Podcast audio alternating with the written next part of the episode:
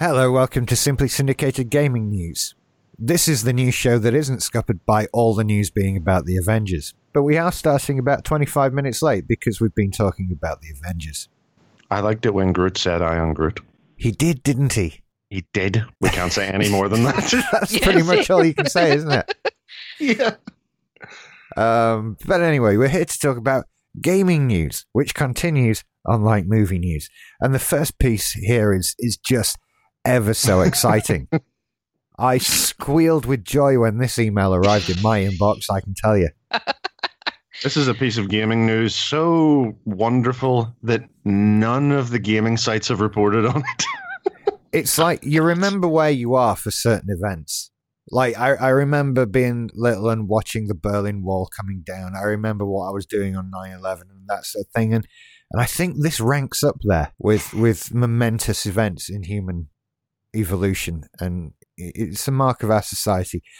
The Atari VCS pre-sale opens on the 30th of May. Holy shit. I know.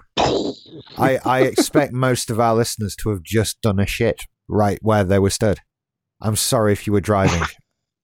That's going to be uncomfortable, isn't it? I'm sorry, but you needed to know. Yeah, it's like the break in Coronation Street. They say that the electricity, that the grid takes a hit from everyone putting on the cattle. This is everyone. The national water grid is just going to be, flooded when everyone listens to this at the same time, which is how podcasts work. I know, and we are international. We could affect countries here. This is scary. But anyway, yeah, on the 30th of May, you'll have the opportunity to give Atari your money for something that will probably arrive one day. Yeah, so they're offering. Here's the first weird thing. This, initially they said they were going to crowdfund it. Then they cancelled that and said they weren't going to crowdfund it. Now you can put up your pre-order on Indiegogo, which is a crowdfunding platform. Yeah. So that's weird thing number one. Weird thing number two, nobody has seen this thing turned on yet. All anyone has seen is a box with lights. Well, actually, there was some gameplay footage. Where? Where was it? I have seen it. And it was basically, I think it was like a quick shot round the factory or the office or something, and you saw somebody playing it. But do you know what it looked like? It looked like a fucking Atari game. So, But for all you know, it was just an emulator. I mean, we have no proof that this was actually that. Do you know what? I feel like if anyone really, doesn't want the $200 that this is going to cost you, please send it to me, because you will get as much Atari from me as you will them. Yeah, we could own the brand by then. I say they met, the way this thing changes hands. Yeah, I think we could definitely license some games for a mini console that doesn't really work. Yeah. I'll go back to this email because there's a few things in it I wasn't expecting. They're talking about the special retro-inspired wood front and certificate of authenticity. That's the limited collector's edition. I would have liked the wood to just be an option. Yeah. I think most people were hoping for that, but it's not gonna be. That's the special collector's edition. Now, does this special collector's edition come with a controller? They're very unclear about that, because they have made it very clear that for the $200 edition, you do not get a controller. Well, let's go through the email. Yeah, other packages will include the classic joystick and the modern controller. Right, hang on. Early bird packages start at $199 for Atari VCS Onyx, which I assume is the black one. The boring one, yeah. Indicating that the wooden collector's edition will not cost $199. Then it says updated classic joystick and modern controller also available to order, which to me says that does not come in the early bird package. Yep. Also available to order, as in not included in this order, as in, orange flavored drink contains no fucking oranges. Bye. Yeah, I was gonna say this is bullshit. Like chocolate flavored is bullshit. Yep. I've never known an early bird deal that you would get significantly less than anyone who held on for a week. This is an early bird that is getting fucked. basically. But they'll be enjoying the Linux-powered Atari VCS to play, create, or port your own games and multimedia content. Let's just pass that sentence. Play, okay, yeah. Yep. Create. Sorry, what? Yeah, I don't know. Are you telling me that this console will allow me to make games somehow? With a joystick and no keyboard. I'm going to have to do this cycling through a keyboard using a joystick or a controller. Yeah, I mean, if it's running, if it is genuinely, you know, just running a copy of Linux with all of what's available there, then yeah, I suppose you could use it to develop a game. Yeah. It's going to suck, but yeah, you have fun. The next one, port, that's them going Mega Drive games. All those SNES ROMs. That's what that means to me. Yeah. Like, we can't say it, and we can't necessarily sell it doing it, but this runs all your Nintendo ROMs on your TV. So that's going to be a thing. If you download an emulator, which we can't pre-install because we will be crushed.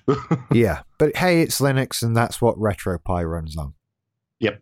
So yeah, I'm struggling to understand why I wouldn't just take £70, buy a RetroPie, some wood veneer and some wood glue, and just put a Raspberry Pi in a wood veneer box at this point. Because many popular modern titles will be playable on Atari VCS.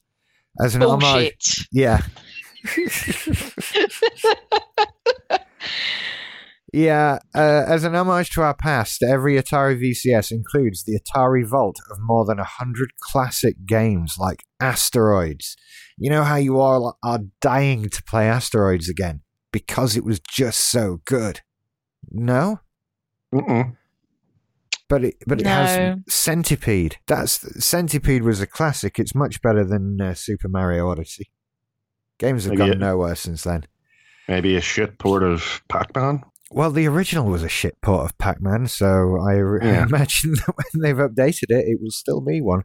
They then say it's a completely modern, connected device. The new VCS was designed in California by Atari. The company is partnered with AMD, who provides the VCS custom processor with Radeon graphics technology. That, to me, says it's a mobile chip, with built-in graphics processing on the chip. Potentially, from just going from the size of the thing, looking at it, you could probably, if you were to put like a mobile full-sized graphics card in there, you could probably fit it, but there would be no room for anything else, especially not cooling. So yeah, this is more than likely a processor with integrated graphics on board. But they're saying it will offer 4K resolution, HDR, and 60 frames per second content. Now, I'm going to venture out here, not all at the same time. Yeah, potentially, yeah. Because there's an Xbox One X that has trouble doing that with some games. Yeah. Let's be honest. And I think, without any real knowledge, that from a processing power point of view, the Xbox One S probably dicks on this Atari quite severely, probably. So there's no fucking way. I mean, it's not even that much more money, really. I mean, considering that you know it's $200, and you have to buy a controller, and if you want the wood veneer one, that's going to cost more money. So by the time you've coined all that in on all the other sundry guff, I mean, you're looking at $300 realistically. That's Xbox One S money. Yeah, it is.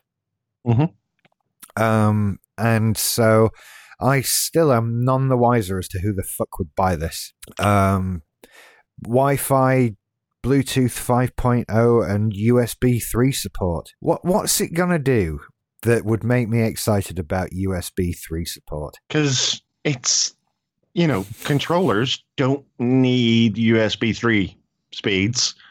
What else are you putting in there, really? I mean, that's really only for storage, I suppose. Maybe, you'd want to connect a hard drive to it or something. Yeah, I was going to say, does it say whether, does it have, what kind of storage does it have on board? Doesn't mention that at all. Because yeah, that's otherwise you know, if you want to use this as a media device, it either has to have some storage on board, or you're going to have to plug in an external drive. And even then, if you're plugging in the external drive, you probably won't be transferring that stuff over to the thing because there's no storage on board. So therefore, the speeds don't really matter. You can easily watch a video over USB 2 speeds. Maybe if it's 4K, you'd have struggle. I don't know. I've never tried. I've never had to try, but yeah. So I don't get this thing. We are none the wiser now. 4K resolution. 4K resolution, 60 frames a second. Yeah, maybe an Atari game. Maybe. Or maybe that's what they mean. Maybe 4K at 60 frames if you're playing back a 4K video at 60 frames a second. You know, maybe this is capable of playing back YouTube at 4K at 60. That probably wouldn't be unreasonable. Yeah. Because I think the NVIDIA Shield does 4K YouTube. Mm. I believe. Yeah. I would kind of like an NVIDIA Shield to see what the deal is, to be honest. They've had one in CEX in town for a little bit, and I keep looking at it. I'm not going to get it. I think mine has one too, yeah. I think that's where they've all ended up. In fact, there it is. 4K Entertainment Max Performance GeForce Gaming. They're not crazy money. I'm on the website now. They're also $199, but with a controller and the remote. Because to put it in context, like, even, you know, computers running to realistically run a modern game at 4K at 60 frames a second, you would need probably a GTX 1080 or higher. Yeah. And even then, you probably wouldn't be able to max out all of the settings. You would have to compromise some quality. So what they're planning on doing with integrated bloody graphics. Not to sneeze on AMD's integrated graphics. They're pretty damn good. But it's not a fucking 1080 running at 4K at 60 frames. So yeah, I have been just so amazed that this thing keeps coming back. Me too. And I saw this pop up and I was like, what? Again? How are you not dead? I think it's honestly going to come out. I don't think it will be any good. I don't see it doing well. I think it's a bit naughty, actually, because really thinking about it, I mean, obviously, apart from all the 4K guff and all this stuff that probably won't actually do what it says on the tin, you could probably, a reasonably intelligent person using some guides and stuff, could build something that does nearly everything this thing purports to do for under $100, right? Yeah. Oh, easily. Yeah. I would say that quite easily, yeah. In an hour, if that. You know, depending on the speed of your internet connection. I could do it in an hour. It'd probably take me a month. But, I mean, you know, this is talking about someone who... You did qualify with reasonably intelligent, so, yeah. You could. You could follow the 4 steps necessary to do it. I guarantee it. It's... it would be plug thing into thing, put in box, plug in, you know, cable, push button. Go to casualty to remedy your wood glue wounds would be the next step for me. But, yeah, I mean, after that... I mean, someone on YouTube. You're going to be playing. Go ahead. Oh, jinx. Yeah, I mean, what it looks like is this is going to be the most expensive strip of wood veneer that you buy in your life. I think you're right. I think you're absolutely right. This is the thing to do then, lads. What are we wasting our time in the podcast for? Rich, you knock together the raspberry pies. I'll glue the boxes together. Mike, you can insult us from a distance. We'll do it for you for half the money. $100, 30 quid each, right? So we're done. You know me like no one else. Yeah, I think that's a good plan. We should do that. We should do it. What distance do you want insulted from? A long distance. Oh, you wound me. Anyway, let's move on and talk about Nintendo news, because that all makes much more sense than whenever Atari are fucking peddling. Right, so this is all... Next thing, Nintendo still has plans for the 3DS through 2019 and beyond. Hooray, say I, who just bought one. Yeah. This is... If it ain't broke... Who said this? Was it the new boss guy? Because they've got a new boss guy. That's right. They've had a change of management, but this time no one died. Yeah. Man just retired because he's like 67 and rich and thought, fuck this. Yeah, but that's not the Japanese way. You know, you die in your office on the table. Yeah. You leave a note for the cleaners when you sense a heart attack coming. Yeah, I think you just fuck it off, you know, like, I'm too rich and too old for this. And then you reach that point and you're thinking, and then one day someone just brings you a problem you can't be arsed with that makes you roll your eyes. And you just, do you know what? I'm done. I'm retiring. I don't need to come in and listen to your shit every day. Doesn't matter. I'm going somewhere on a boat because I'm fucking loaded. Ha ha ha ha ha. That's what they do. Kind of went off on one there, didn't I? Sorry. But it was enjoyable, so. So, yeah, they've officially, well, someone who can say this, I wouldn't say it's like an official statement necessarily, but they've said, yes, support for the 3DS 2019 and beyond, which is just crazy. This thing won't die. No. Like the Atari VCS, except, you know, this one, we're rooting for it. It exists. It exists. It plays games that people like, all of this sort of thing. I would pay through the ass for a wood veneer 3DS. Oh dear! You can have one. Just buy some wood veneer and some wood glue. I mean, I'm not going to say, not going to guarantee it won't ruin it, but you can have one. You should not be allowed near tools. No, I shouldn't. I'm not. Seriously though, every time I watch DIY programs and they use a tool, my dad looks at me and says, "You're not allowed one of those." Well, the same for me, except for me, it's a restraining order. But you know, anyway. So I don't know what they're going to do with this 3DS. What the fuck do you do with it? It won't die. Keep porting shit, you know. Keep porting stuff. There's a load of GameCube shit you can make port to it. Yep. Well, I was kind of hoping they'd port all that to the Switch, to be honest. We probably do both. I've got £1 million here. Please do. Please do. Eternal Requiem. Or what was it called? What? Eternal Darkness. Eternal Darkness, yes. Sanity's Requiem, yeah. Well, this is an interesting thing you raised because there was another story this week about how ahead of the Dark Souls Remastered Edition, which was delayed on the Switch, but when it launches or just before it launches, they are going to pull the edition of Dark Souls that's available for the Wii U. Really? So it seems like they're not all that keen on, like, you know, offering it on offering things. They want to push people, it seems, towards the Switch. I didn't know they'd said they were going to do that. I believe they have. I do believe that was the thing, what I saw. Because, interestingly enough, there was a bit of a scuffle the other night with people noticing that Donkey Kong... that also, yes. Tropical Freeze has been taken out of the Wii eShop. And that's out on Switch tomorrow. No, I might be mixing up the titles. That might have been what I saw, but I think they're also planning on doing it. Did it have... No, hang on, was there a waiver? Yeah. There was no... Yep, that's what's happened. I've got those stories confused. Thank you for correcting me. I didn't mean to correct you. So it's Tropical Freeze.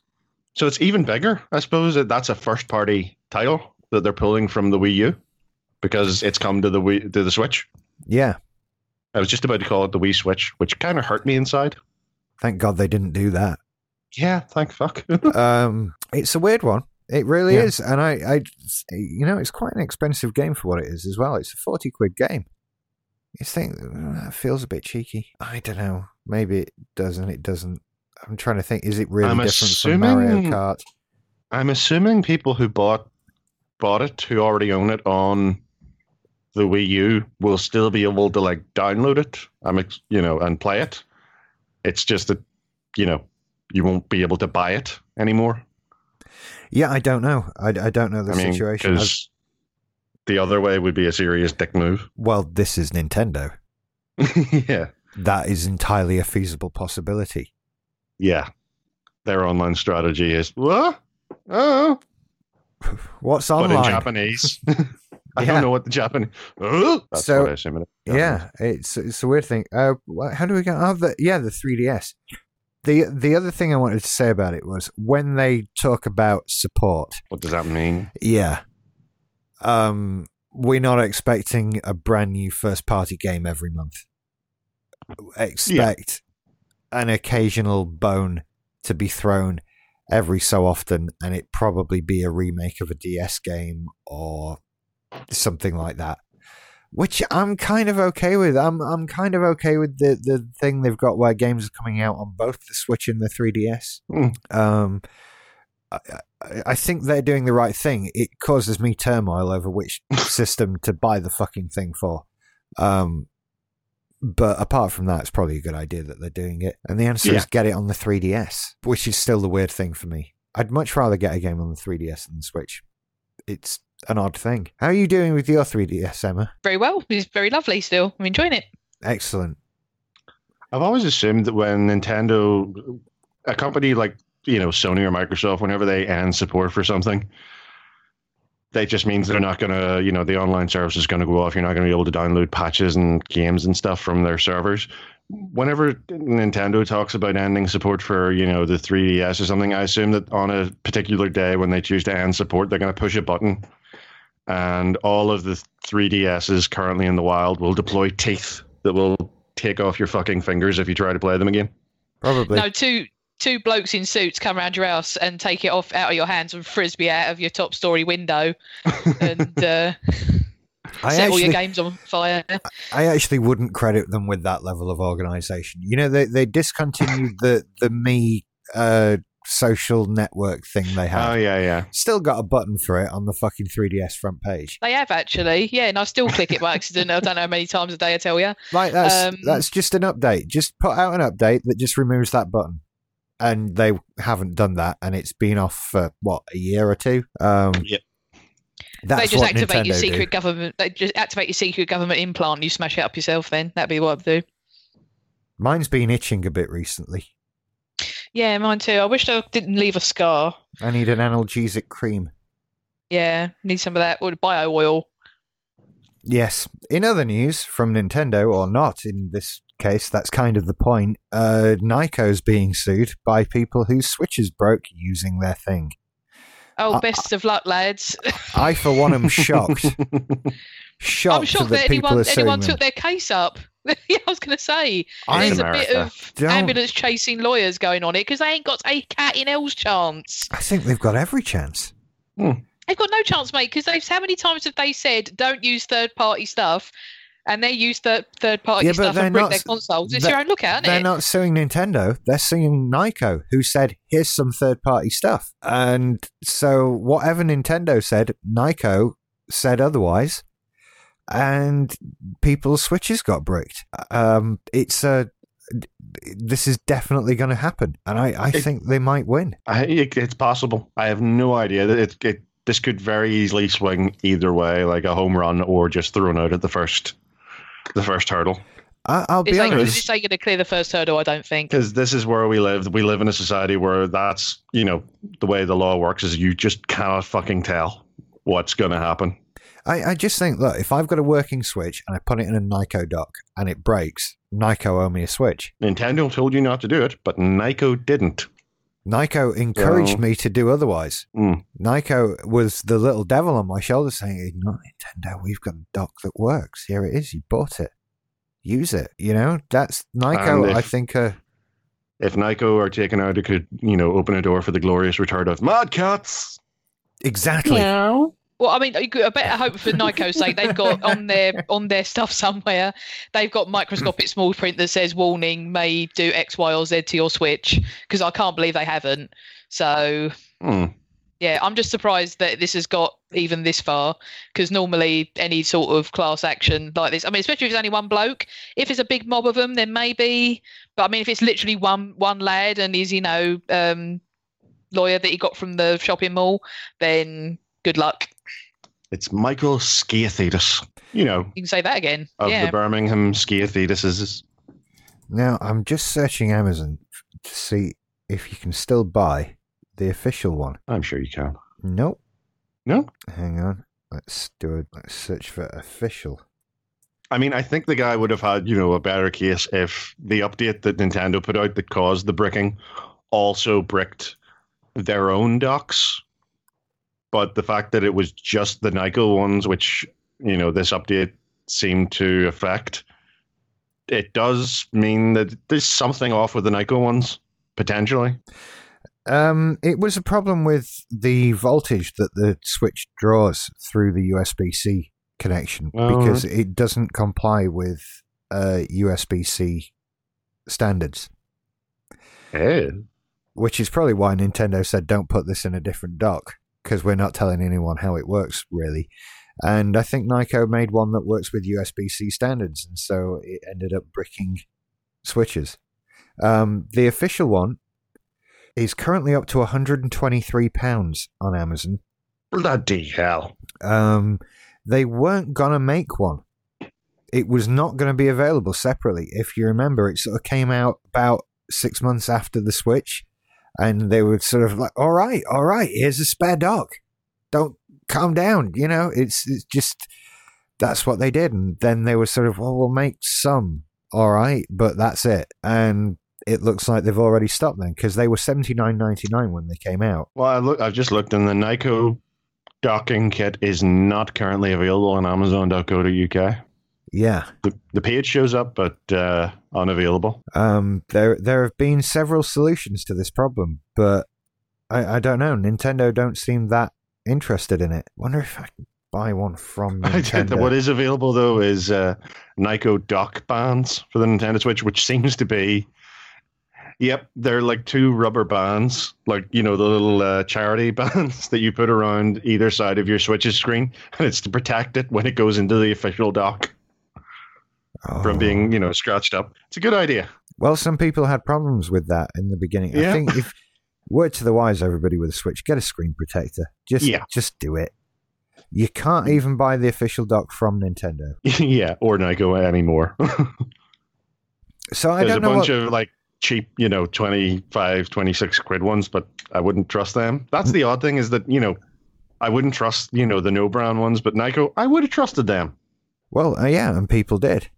Yeah. And as you say, if it is a weird USB compliance issue, it does seem that, you know, kind of not their fault, but also kind of their fault. Yeah, basically. I don't know where this lies. Well, that's why it goes to court, I suppose. Yeah. I'm suddenly...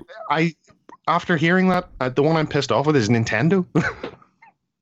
Yeah, me too, actually. They could just tell people how the fucking thing works. It's only the... They aren't even selling them.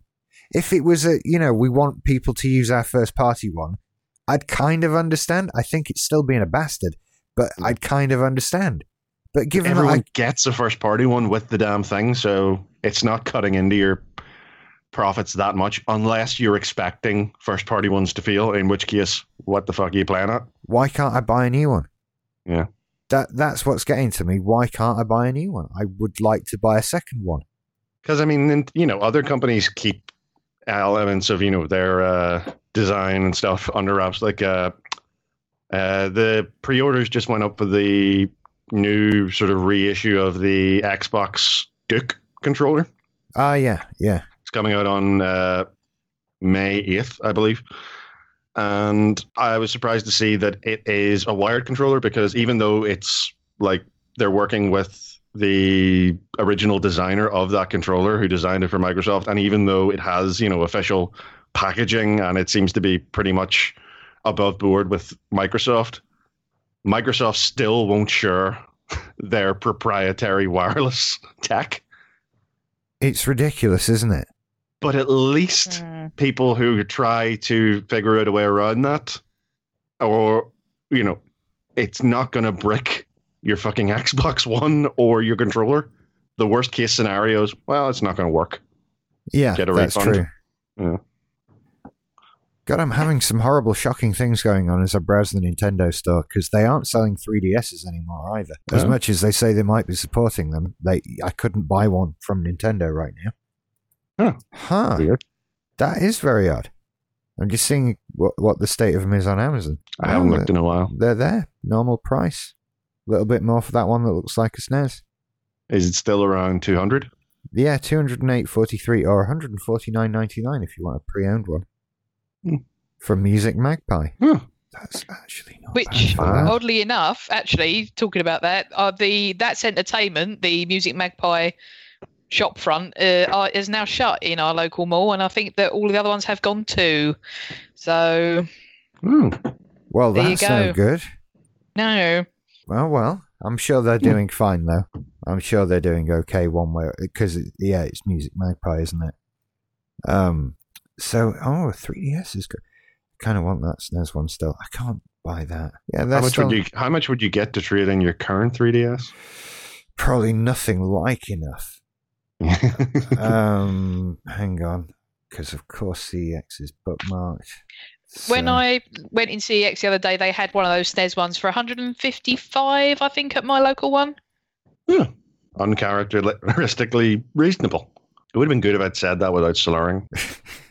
Right, new 3DS XL. Oh, mine's orange, isn't it? Maybe I need to search for that as well. So it shows me orange 2DSs. Oh, there we go. Right, boxed. £64 I'd get for mine. Not bad. It's not terrible. They sell them for $138. Do it.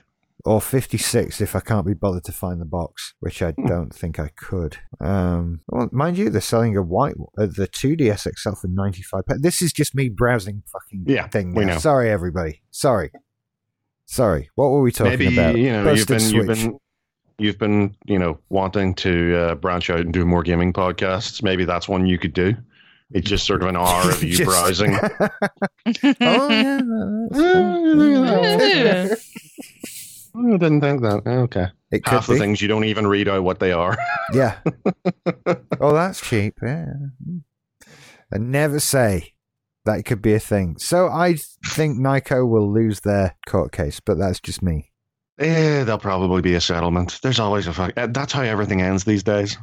Settlements. Yeah, that's true. Whereas I sort of take the opposite view. I think this bloke who's filed this lawsuit is about to get severely dunked on.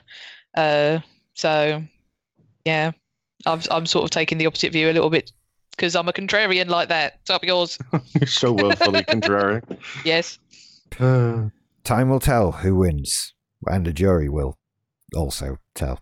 In other news, In other news, Nintendo Animal Crossing Pocket Camp on phones has added nasty loot boxes, which I wish I could say in a Gollum voice, but... nasty. I'm too congested. Yeah, and people don't like them. So well, I wasn't going to mention this, but a detail jumped out, which they've pulled a bit of a Bethesda on this one. Yeah. This is the thing. The particular box that people were getting pissed off about was it's a box. It costs 50 leafs. And it one of the good things about it is they have put out the rates, the percentage chance you have of getting a particular item from a loot box. Okay. And it turns out that you have a 3% chance of getting a Nintendo Switch from this particular loot box. It's a pretty low chance. When I first read it, I was like, what, you have it? I thought that it was like you had a chance to win one in real life. No, just for your little character in the game.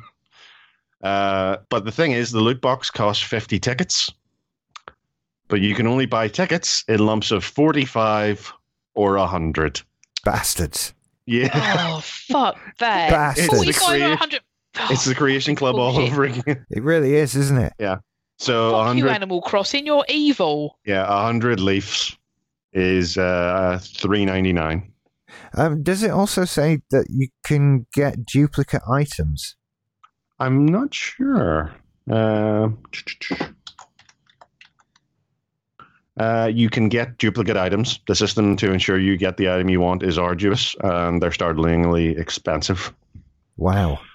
Yeah. The thing that I kind of like about this is they've chosen the perfect fucking game, because Animal Crossing, for anyone who dared, actually look at the real life implications of the system at play, Animal Crossing is a terrifying world where you are essentially an indentured servant throughout the whole thing. So for them to introduce these kind of things into that particular game is almost fitting. I think people generally see it as more a cutesy thing, more so than you do, I think. This is how it starts, mate. It starts insidious. It starts all cutesy, and then it goes full tilt evil like this. Yeah, this is where George Orwell got 1984 wrong. Oh right, It was he envisioned it as brutal. It would be brutal. The system would be the same, but they would dress it up with, like, you know, cuddly toys, and the cameras would have smiley faces and shit on them. Yeah, I mean, I end up with a certain amount of victim blaming in all of this sort of thing. It's... Yeah. You know, why? It's a fucking smartphone game. Of course it's full of shit like this. But on the other hand, be better than this, Nintendo. I mean, we were talking about, funny, this loosely ties in, we were talking about, I'm not going to spoil Infinity War. I'm so tempted to spoil Infinity War. I'm not going to spoil Infinity War. My sister and I went up to the food court near our cinema beforehand, and we were sitting eating, and in front of us was one of those claw machines. Ah, yes, yeah. A little, like, 8-year-old girl came along, and she called her mommy over. I was like, Mommy, I want a unicorn. And the mum put in, like, £5 into the machine, failing to win a unicorn, because, of course, you can't win the unicorn. That is not... You could have bought a unicorn cheaper than that. And when she failed to win the unicorn, the kid had a fucking meltdown. It was better than the film. See, it was hilarious. So, yeah, you know, when things are wrapped up, when gambling, these kind of things are wrapped up in a cutesy package, it makes them all the more insidious. That's how I've tied that little story back in. Fair enough. I see the point you're making. Everybody who's playing this, go and just get a 3DS and Animal Crossing New Leaf, and that'll do you. That is an interesting... Right. So the 3% chance...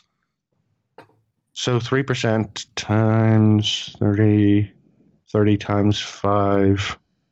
You could pretty much buy a Switch. You could put more money into trying to win a fake Switch than the cost of a Switch. Oh God, yeah. Yeah. A real fucking Switch, yeah. And in fact, I'm just looking up now, like, it was, if you really want to be stingy about it, the cheapest you can enter the DS market is £45. That will get you a discounted quality 2DS for your £45. They're a bit shitty though. Let's go up in the world. Hang on.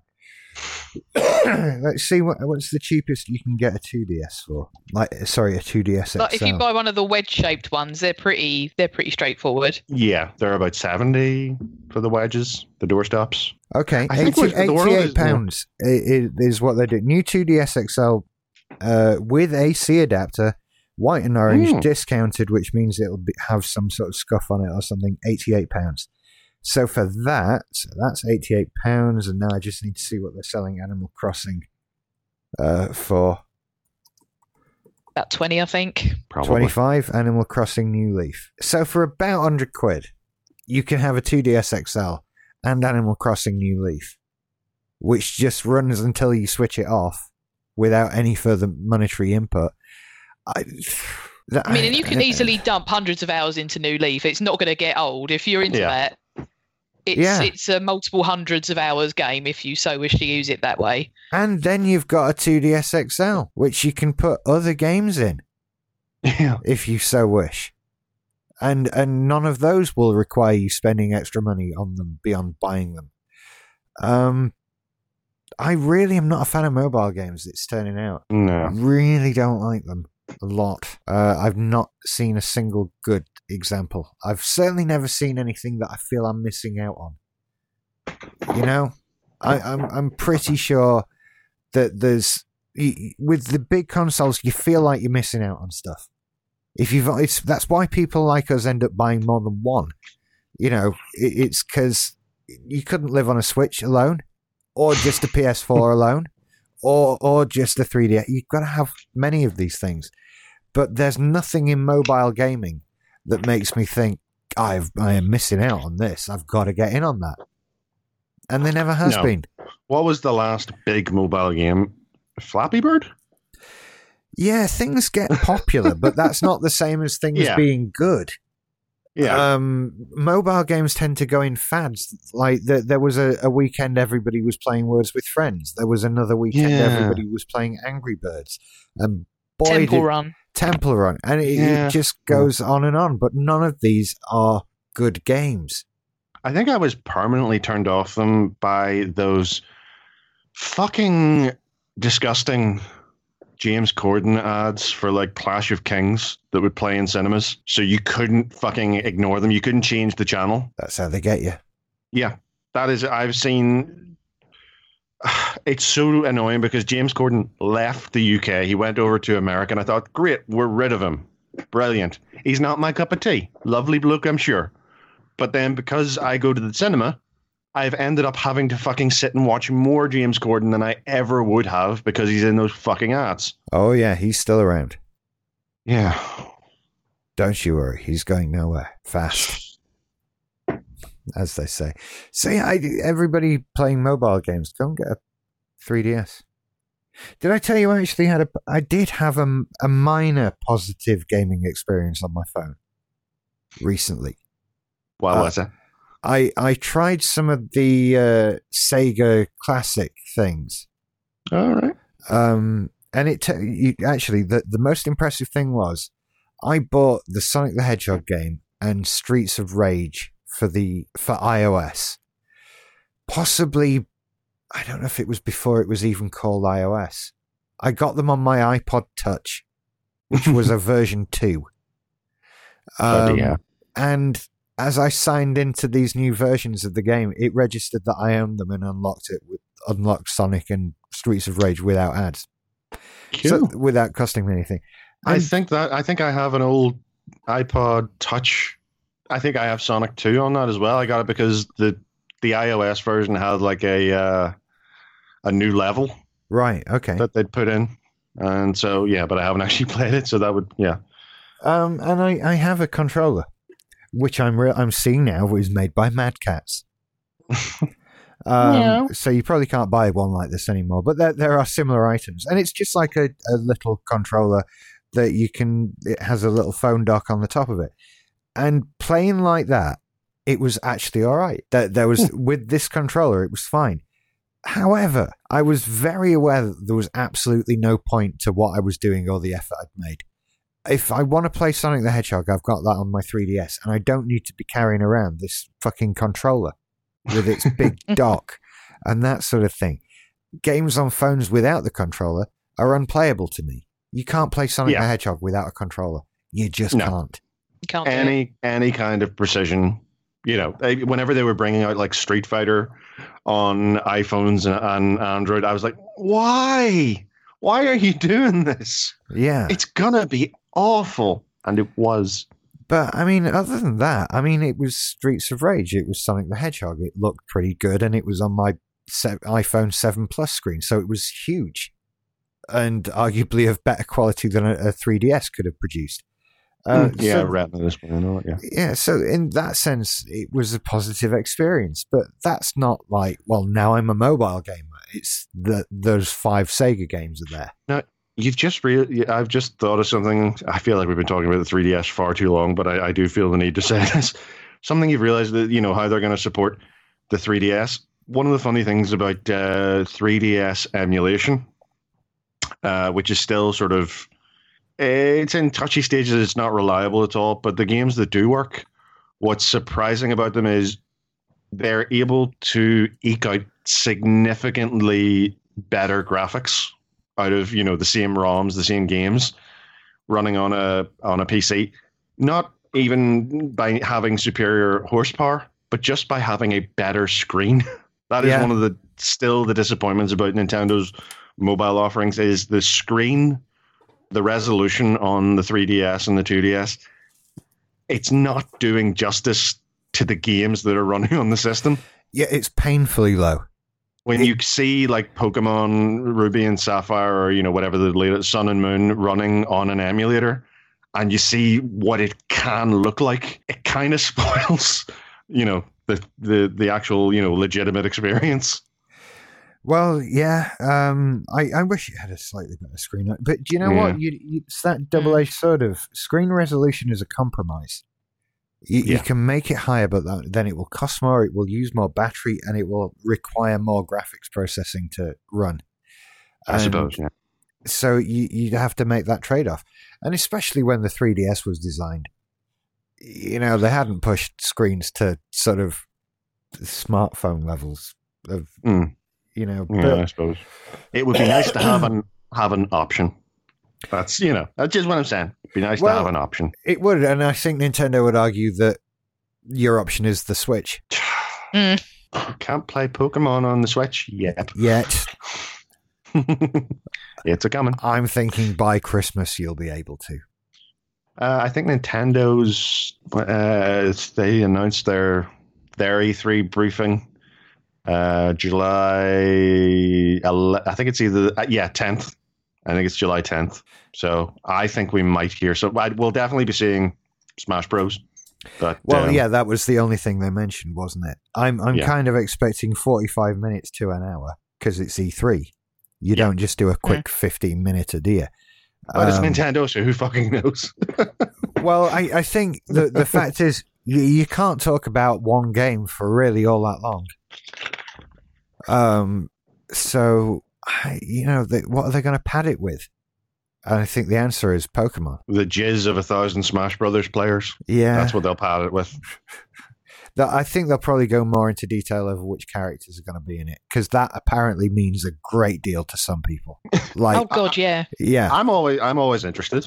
I haven't played Smash Brothers in years, but, it's interesting. I'm not uninterested, but I don't care. I am not going to lose one iota of sleep or one bit of stress over any single character in that game. I'm just cool with it. I intend to buy the game and play it and enjoy it because I believe it will be good. And is the perfect audience, is an audience who are interested but ultimately indifferent. Yeah. Because, the worst you're going to get out of them is, all right, okay. Yeah. That's it. That's the strongest response I have to the character lineup in Smash Brothers. And I've seen YouTube videos of people who just can't wait to talk about it. I've got to make my 20 predictions of which characters I think are going to be there. And will it be this one? And is this one coming back? And it's like, oh, dude, just chill. Just, it doesn't matter really at all. But some people get upset about that kind of thing. I'm still wagering it's going to be Just Monica. I'll skip the next story about Nintendo being unhappy with mobile profits because that's pretty much it. And also because of what they're doing on mobile currently, fuck them. Yeah. Oh, I was going to say, if only we weren't literally printing money thanks to the Switch selling a bajillion copies. I'll dry my tears for their mobile outlet. Yeah, they're going to be fine. Right then, leaving Nintendo news behind for a little bit. Did you know the Sega Game Gear sold a game this quarter? So funny. Well, what sort of somebody pointed out when I was reading about this story is that they wondered if it was from the liquidated stock from Toys R Us. Like someone found one down the back of some shelf in some warehouse somewhere, and someone found, just bought one shrink wrapped, not even thinking about it, thinking it was like a second hand or like, it was just someone's dug it out from somewhere and it's gone down as a new sale because it's never been sold. Entirely feasible, but yeah, this was Sonic the Hedgehog 2 for the Sega Game Gear. I remember getting that for Christmas, and it sold in a shop, so they registered a sale on MPD Group sales. Video game sales of one. Brilliant. And find this person. I may be wrong, but I have questions to ask. The Game Gears currently melting? They aren't melting, but the screens are dead. Right. Yeah. And capacitors apparently blowing them a lot. I've seen videos on how you can fix them and different problems they experience, but yeah, capacitors are easy enough to solder in, and I suppose you could get a new case, and it has a cult following, so you can probably pick up all the constituent parts to make one. There's stuff you can do with it, but it was enough that I didn't bother for nostalgic reasons to attempt a Game Gear library rebuy or anything. Also, like Alison would have skinned you. I'm getting dangerously close to that point. Can you hear sharpening noises coming from adjacent rooms? Very often. I figured out a way around it, though, because the next game I buy is going to be the Assassin's Creed Origins Season Pass. Oh, you evil bastard. I know. That's another 30 hours of her not noticing anything you do. She doesn't like my business, but she likes the fur coats, Rohypnol would be kinder. It's like... All I would say is if Rohypnol doesn't have a 30 fucking hour world time. If you live near the McDonald's that Alison works in, if your burgers are slightly chewier, just know that Alison finally reached the edge and had to dispose of a body. Yeah, you may be at risk of Kuru. I popped out to the post office to post something for her today and came back with Splatoon 2. For God's sake. I know. I couldn't help it. I'll talk about that again later. Yeah. By the way, Sonic the Hedgehog 2 for the Game Gear was shit. Was it as bad as the Sonic games on the Master System? It was identical to the Sonic games on the Master System. Oh, it was identical? Oh, okay, so it was shit then. Sonic the Hedgehog 1 I fucking love on the Game Gear. I mentioned that in my 3DS video, which is on my YouTube page, everybody. Techsportrich.com. Go and visit there. Because it was the one from the Game Gear. I've played it through like 1,000 times. And it's like just no stress gaming. Sonic the Hedgehog 2, however, you get to the end of the first level, there's this bouncy ball that comes down a thing and you've got to jump over it. I've never done it in my life, ever. I played it for maybe 10 minutes. That was my Christmas ruined. I think I got another shit game that year as well. I think it was Terminator for the Game Gear. And that was unplayably hard as well. I seem to remember. Maybe they're not so hard. Maybe I was just a little kid at the time. But I remember one Christmas you get your Christmas games and they were all shit. It was devastating. It's a real worry. This happens, people. In other news... Sony adds a slew of PlayStation 2 games to PlayStation Now, says Engadget. Which is their streaming service, subscription-based streaming, isn't it? Yes, it is. It's the one I tried and ultimately did not continue with. But would you be willing to try it again now that you can play Ape Escape 2? No. Because Dark Cloud 2? Nothing has changed. It had nothing. Hot Shots Tennis. My dislike of the service had nothing to do with the content it offered. You surf it thinking, shit, I could just do this. This could be all the gaming I ever need. But it was the system.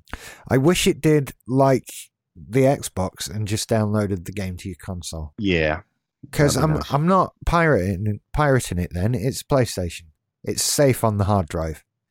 And there's really only so many I can download to that hard drive as well. And it's not a big number. So if they'd done that with it, I might still be using it. But the streaming thing doesn't work for me. Yeah, the big appeal of the streaming services whenever they first launched was the idea that you could buy a cheap device. Yeah. And then you would be able to stream games that were being rendered using incredibly powerful rigs so that you could then be playing them at, their highest quality with a cheap thing, but you were paying a subscription. I seem to remember the idea of owning a subscription service in order to play games of the same, or in this case, lesser quality. Yeah. I mean, odd. What does the PS4 do? Well, it plays PS2 games. Really? Of course, it's odd. Yeah. And those games, I mean, God, there'll be game updates. Most game updates will be bigger than a PS2 game now. Yeah, pretty much. Because they came on DVDs. DVD. So, but no, you know what? I don't wish to sound down on the whole thing. They're adding much more to it. It makes the system worth more to those who are using it. I just wish it worked a little differently. Fair enough. How much is the Xbox equivalent? Does the Xbox have a streaming service? No, but it does. It has Game Pass. It's $7.99 a month. See, that's a big chunk. Or your regional equivalent? Yeah, the PlayStation Now is $12.99 a month. Wait, is Game Pass streaming? No. It's not streaming. No, it downloads it to your console. Downloads it to your console, yeah. So yeah. See, if I had an Xbox, what happens is I would probably have that. Yeah, I would probably get that. I mean, because the nice thing about it is that they have new release games on it. So, I mean, Sea of Thieves went straight onto it. Crackdown 3, whenever that comes out, is coming out straight to it. Gears of War will probably go straight to it if they do another game. I think the last one did at some point, yeah. Yeah. I think Crackdown 3 is actually coming out on the Atari VCS. Yeah. Yeah, it comes on, you know, about 20,000 floppy disks or something. But basically as well, what if you decide to, you know, you're sort of fed up with Game Pass and you want to discontinue it, if there's any of the games that you like and you want to keep sort of forever, you can then actually buy them at a discounted rate as well, which is quite nice. It's a good way to run a service. See, that sounds very appealing. I will add that to the list of things that are appealing about the Xbox One, to be honest. It's really annoying that, you know, this time last year, we were pissing all over that thing. Yeah, but we can play God of War, so... Yeah, and I can't. I mean, then you know, there's compromises with all of these things, but, I mean, they do make it easy to spend money on games. And, yeah, I mean, the Game Pass, I mean, I got it just for, like, a little while just to sort of play a few games on there that, you know, I didn't want to buy, but I thought, you know, it'd be nice to just play them and try them. So I sort of did that, and that's all I used it for, but... You know, just sort of like as a little try before you buy type thing. Yeah. And I thought, well, if I really like any of these, then it'll be cheaper to just buy it straight up and then that's that. Or, you know, I played it a little while and sort of seen all I cared to see for it and that's that. So, and if Sony added their, you know, PlayStation Now as like an option for whenever you're renewing your PlayStation Network, PlayStation Gold subscription or PlayStation Network subscription, that you could pay sort of a bulk, you know, a one-off fee for, you know, 3 months, 6 months, a year, whatever, and get it at a slight discount. That could, you know, work potentially, but as a service on its own, no, this is going nowhere. Some people love it, and it just depends on the internet connection you have at your house. Well, some people loved Harold Shipman. That's true. They were proven wrong. He might have been fun at parties. You don't know. That's true. That was how people had killed it. He'd had a lovely chat with at the time. I'm going to cough now. I'll have to edit that. Bollocks. Did you hear did you see the clip of the protests against the strikes in Syria? No, I didn't. There was a mad woman screaming about, what's his name, the leader of Syria, Ahmadinejad? That's Iran. It's Bashar al-Assad. Al-Assad, that's the one. You know, al-Assad, she was screaming in a high-pitched voice about how he's a doctor. He would never attack his own people. And I was like... He's not even a doctor. He's an optometrist. He's not a doctor. And I was like, Shipman. Yeah. Shipman.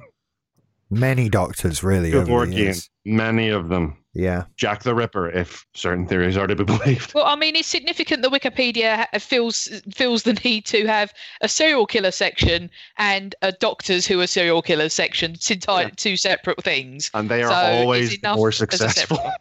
Well, yeah. I mean, Shipman considering that... is number one. Number one in the world, mate. Yep. They think he did something like in the 500s. No, I mean, if they think in the 500s, actually. Right. Anyway. So that's Sony. Capcom news.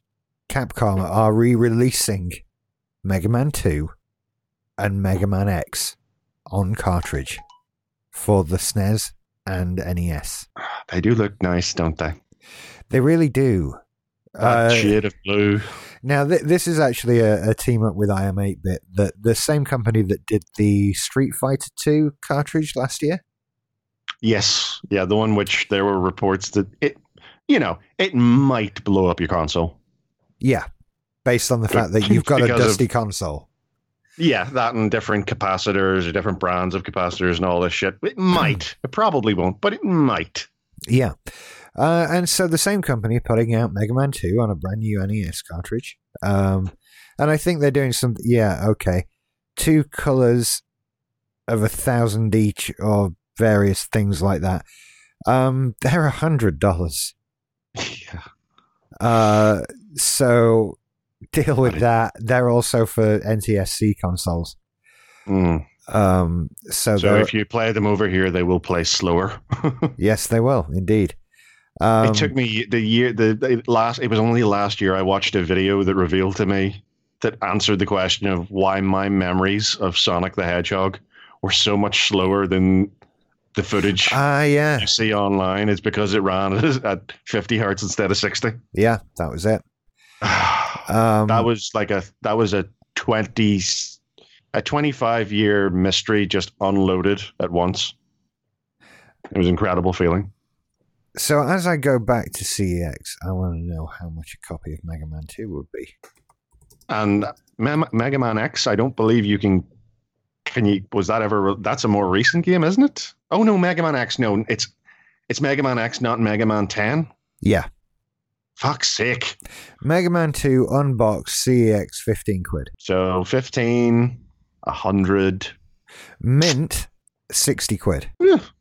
But they don't have one mint. They have one boxed for 30 quid. You could probably get someone to, like, 3D print you a blue cartridge replacement shell for, like, a tenner. Probably. I don't know who this is all for. But did you, curiously, did you get the same email from iam8bit this week that I did? No, I don't get iam8bit emails, although... I think I've ordered from them before, so I got an email. Yeah, they're closing down their UK store, the .co.uk. All right. Yeah, they're getting rid of that. You can still buy from... they're teaming up with DHL, so you can still buy and ship worldwide from the .com. But apparently, they have... even though they're shutting down, they are partnering with a bunch of UK... retail stores to stock their stuff. All right, okay. In stuff. So let me. I am iam8bit UK. I've never actually looked at their stuff. I'm there now. Oh, it's lots of posters and T-shirts. What? Vinyl, things like this. You know. Why am I doing this? It'll be in my trash. Anyway, yeah. Oh, you can get the cartridges there. Yeah. You can buy one now for $100. You could get a blue Mega Man cartridge. For the same money, you could buy... You could look at that and feel something. I don't know. Or you could get an NES for 70 quid and Mega Man 2 for 15 quid. And then okay. You've got an NES.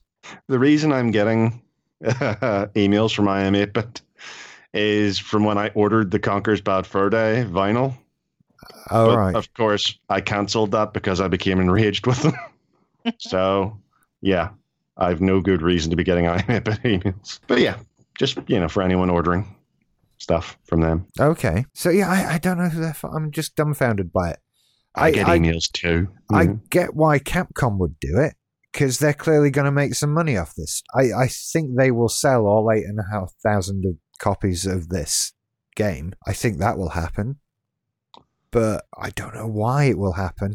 I'm interested as well to know with these, like the Street Fighter one last year and these ones coming up, are the boards inside the cartridges essentially the same as the ones as the original releases, except with, you know, new capacitors and new, you know, parts, modern parts inside? Or are they... doing what you occasionally get with reissues, which is the board, to save money, it essentially has a ROM on a chip on the inside, because collectors can get touchy about that. Well, yeah. Because it might not be the authentic experience. Yeah, but would this even appeal to a collector? Would a collector not already have a copy of Mega Man 2, given the price and availability? How many games do you currently own 2 copies of on modern systems? Yeah, but how many of those have I paid $100 for one? You will. One day it will happen, and we will hear the scream across the land. Maybe so. What were you going to say, Emma? No, I was going to say that with collectors, I mean, collectors are going to want the original cards, not as much maybe these. I mean, I mean, obviously people, there is a market for these things, but I mean... I don't know. There must be some legs to them, because obviously there was the Street Fighter one, which must have obviously been worth it that they've seen fit to make this one. So yeah. Yeah, like I say, I'm sure they'll sell. Just don't know to who. Anyway, is that the end of that section? That's the end of that section. Are we doing the gaming charts this week? There's not really any change. We did it last week. God of War still fucking owning everything, I'm guessing. Yeah. Oh, Nintendo Labo came out and went to number 3. All right. I can't be arsed. It's a toy for kids, which is fine. I saw someone managed to sort of hooked it up in such a way that they can pilot their wheelchair from it. Very fun. So people are already doing cool things with it. I think it looks fun. It's a nice idea. It's just not for me. Do you know what's better than a Nintendo Labo-controlled wheelchair? What's that? Working legs. That is definitely true. Yeah.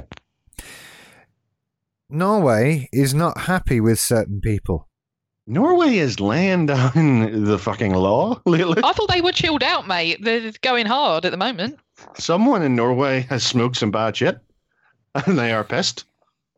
Yeah, they are pissed with EA, Nintendo, Sony, and Valve for not complying with the European consumer legislation. Which is odd. They aren't even in the EU, aren't they? As we've all learned recently. That's weird, right?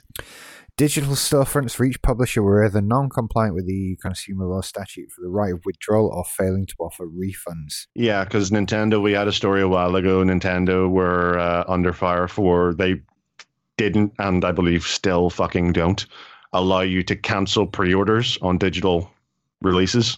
Yeah, they don't. To which our, you know, response was, why are you pre-ordering a digital release? But hey. Yeah, that's the other thing, isn't it? Yeah. This is good on Norway, but also Norway. Yeah, that is the odd thing. Yeah. I mean, technically, yeah, if we have these laws and they aren't complying with them, then they need to be told to comply with them. That's how laws work. I think this is probably in the wake of, last week Steam losing their appeal in Australia. Yeah.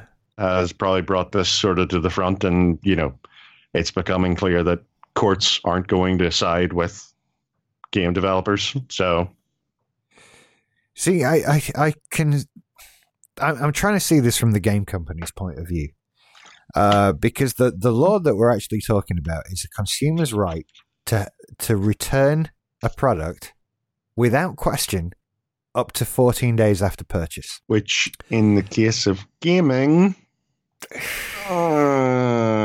dude, I, for one, think that Steam's compromise on that is decent, where you can return it within the 14 days. I think actually within a month.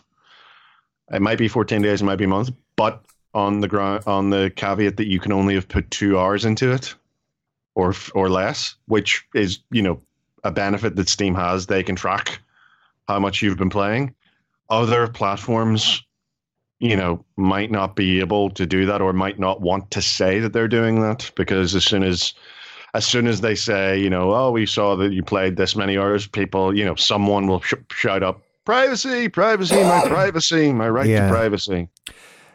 It is a tricky one, isn't it? I mean, yeah, you can play a game through and complete it in 14 days, easily, depending on the game. You probably wouldn't even need 14 days. Nope. And so they're worried about people getting games, playing them for 2 weeks and returning them, which I think is a very genuine worry. Yeah. So I think we will see some sort of compromise. I think that, you know, there we'll see some sort of tracking system brought in, you know, to track how much time you played a game for on a system. Now, the trouble is that if we're talking about an EU law, which means no longer applies. Well, it technically they do at the moment, but what I was actually getting at was that if they're breaking that EU law, but 51%, Rich, 51%, we voted. The people have spoken. I just need to get over it and move on. Brexit means Brexit. Brexit means Brexit. If they're breaking that law in Norway, they're breaking it in every EU country, aren't they? Yep. Oh yeah, that's why they've been reported to the European Commission. Yeah, and so the compromise all it takes is for one country in the EU to raise an issue, and if it's upheld, that's it for like the whole EU. Yeah, and so the compromise that these companies have to make is with the European Commission, not Norway. I do love that the comment section of this. It took 3 comments for this to become a Brexit argument. Let me see. Yeah. But that's every conversation these days, isn't it? In this country. Yeah.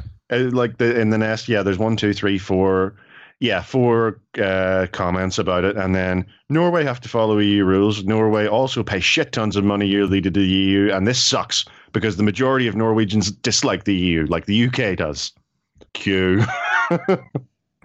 the shitstorm. Yeah. Whilst technically the majority of the UK did vote for Brexit, you're incorrect that the majority of the UK dislikes the EU. It was 51% for Brexit, and for, oh, for God's sake. Yeah. Yeah. That person links to newspaper articles. They've done research on that. Yeah. And also a fucking hilarious photo of Theresa May on a swimming pool. What the fuck is that? Labelled crime. Brexit gave us Theresa May and a great paddling pool of crime. I don't even know that, but his next point is Theresa May is a cunt. There are no links or sources for this because it is a fact. You open up a recently published dictionary, you go to the word cunt. The definition is the picture of her face. That is a great comment and correct. It's good. Well, yeah, some compromise will be met there, I'm sure. Yes, there must, yeah. So what else do we have here? Epic settles with copyright infringing Fortnite cheater, and PUBG cheaters were arrested. Yeah. It's fucking serious business, this online gaming shit. I know, it's gotten very, Start messing with people's money, man. This is where it gets important. I mean, is this where, cops is going in the next 5-10 years? You're just kicking in the door of some basement nerd who's got cheating at Fortnite. Spotty, pasty kid comes to the door with blue hair and what? I'm streaming. But yeah, so this wasn't, I thought, when I first saw this, I thought it was going to be the teenager that they're currently suing. But it's not. It's some other guy who they've managed to sell with, who was modifying the game. And I'm not sure if he was... I think he was selling it or promoting it. The settlement they came to is he's an injunction which bars him from cheating or promoting cheats in the future, which is a weird injunction. It really is, isn't it? I'm not allowed... Yeah, according to this injunction, I'm no longer allowed to give you the Konami code. I think an injunction is basically illegal if we catch you doing that again. Yeah, it says only if he breaks the agreement will he be required to pay $5,000, which sounds big until you read the next half of the story. Because China don't fucking play. China arrested a bunch of PUBG cheaters in a raid. 15 major suspects who have been fined approximately $5.1 million. Jesus, yeah, there it is. Yeah. Wow. Yeah. So this again goes to reinforce the notion that the developers of PUBG were directly involved in this, and the developers of PUBG kind of dicks. Well, I think we knew that anyway. We've known that for a long time, but this is just one more thing to add to the pile of evidence. Yeah. It really is. What's his face? Yeah, player unknown, Mr. Two First Names, whatever the fuck his name is. Kind of a dick. I have to say, and maybe I'm saying this as somebody who's never really given this much thought before, so take this opinion with a grain of salt. But if I ran a massive online multiplayer game, a la Fortnite or PUBG, and I caught people cheating at it, I would ban them and go about the rest of my day. That's what I would do. Even if I caught somebody selling a hack that I assume I would have the technology to detect being used, I would just ban accounts. That's what confuses me about this is who buys a hack, because if you're a casual player, you're probably going to get caught. If you're a professional player in any way, especially if you're streaming, you are definitely going to get caught. Yeah. Mm-hmm. So why are you putting down money essentially to have your account banned? I can't explain it. I don't get it. And that's all they need to do, and you get no negative press from that. At the worst, you can say, look, we're just banning cheaters. Yeah. Don't you want that? And so, God, how hard can that be? Just ban the accounts. Can't you detect if a cheat is being used as you're connecting someone to a server? You can stop. Sure, I bet they could stop them even getting into a game if they wanted to. Yeah. So this does prove that they're dicks. You're absolutely right. Yeah. That's what this proves. they have made Epic look, practically angelic by comparison. Yeah, very much so. Don't do it again. And if you do, $5,000.